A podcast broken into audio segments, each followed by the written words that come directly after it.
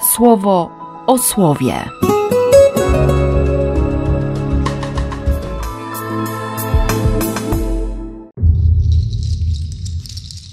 Dwudziesty drugi czerwca, środa.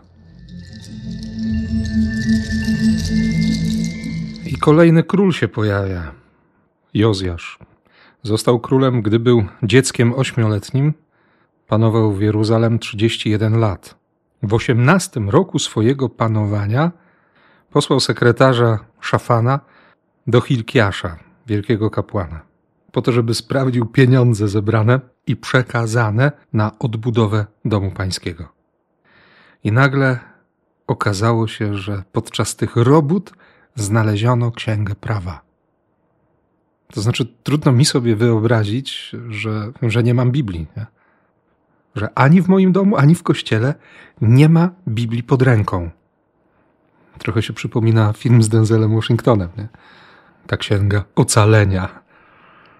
Ale z drugiej strony to słowo też zadaje mi bardzo konkretne pytanie, czy, czy ja doceniam to, że mam Biblię, czy potrafię się ucieszyć, nie? Bo oni się najpierw zasmucili, ale też mieli ogromną radość, bo znaleźli, bo wreszcie wiedzą, jak żyć. Płakali, łącznie z królem Jozjaszem, że ich życie tak bardzo, że ich życie tak bardzo odstaje od słowa Boga. A z drugiej strony, ja, który mam słowo, my, którzy mamy słowo, potrafimy żyć tak, jakby, jakby tego słowa nie było. Jest mobilizacja, tylko trzeba skorzystać. choćby po to, żeby nie stać się wilkiem w owczej skórze, fałszywym prorokiem. Takim, który udaje owce, i to jeszcze owce Bożego Królestwa, ale w środku jest drapieżcą. Wiemy doskonale, że, że owcy w stadzie wilków najbardziej grozi to, że się stanie wilkiem, że zacznie ubierać wilczą skórę ale Jezus dzisiaj ostrzega przed wilkami, które, które ubierają skórę owcy. Pewnie, że trzeba sporego rozeznania i, i trzeba też czasu, żeby rozpoznać owoce. Pewnie dlatego też jest tyle zamieszania, bo się okazuje nagle, że, że wychodzą wilki. Natomiast mnie zatrzymuje jeszcze inny fragment, tym razem w Ewangelii w redakcji świętego Jana, który trochę komentuje też tę sytuację oczekiwania na owoce i prowokuje do modlitwy o dobre rozeznanie. To jest ta alegoria o krzewie winorośli. Ojciec, który widzi, że przynosisz owoc, że przynoszę owoc, będzie oczyszczał, będzie uwalniał nie? Od, od tego wszystkiego, co będzie pokusą fałszu, pychy, egoizmu, postawienia na swoim.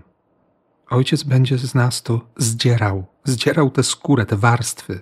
I to jest bolesne ale przede wszystkim pozwala dostrzec to, jacy jesteśmy i że jesteśmy, że jesteśmy umiłowanymi dziećmi Boga. Jesteśmy oczkiem w głowie Ojca. Nie? I to jest piękne. I dlatego znów Bogu dziękuję za Kościół, który mnie trzyma. Szczególnie wtedy, kiedy gospodarz przychodzi i zaczyna oczyszczać.